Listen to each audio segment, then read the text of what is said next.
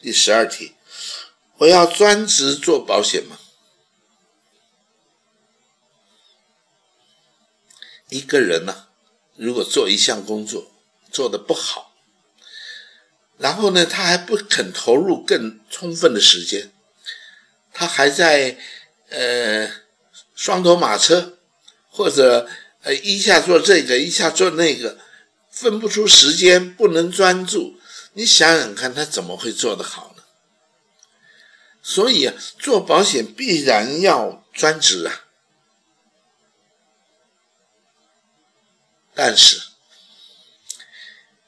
一个人呐，如果他专职在这个行业里，他没有办法得到一个学习能够保证他成功，不能够让自己在三十天以后确定的得到一笔可观的收入，那么他又如何来专职呢？一边做一边在想，到了月底我有没有收入啊？我没有收入，我怎么办？如果他有家有眷的，他又怎么样来照顾他的家人？所以啊，这样的人他怎么能够专职呢？所以专职是很矛盾的说法。在我们已经证实我们可以把这个工作做好的时候，我们已经有了方法、有了能力的时候。必然是要专职的，没有理由不专职嘛。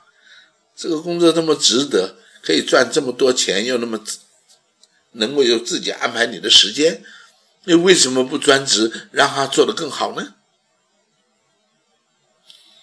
但是如果你没有这个能耐，没有这个方法，你甚至于很没把握，你非常惶恐，你很担忧。我不觉得专职对你是适当的，说不定你应该兼职，甚至于有的时候，我们用兼职的方式反而会比专职做得更好。为什么呢？因为兼职的卖法跟专职的卖法是不一样的啊，所以到底是不是应该要专职呢？那真是啊，你会听的，你听懂了。你不会听的，啊，就再继续听下去吧。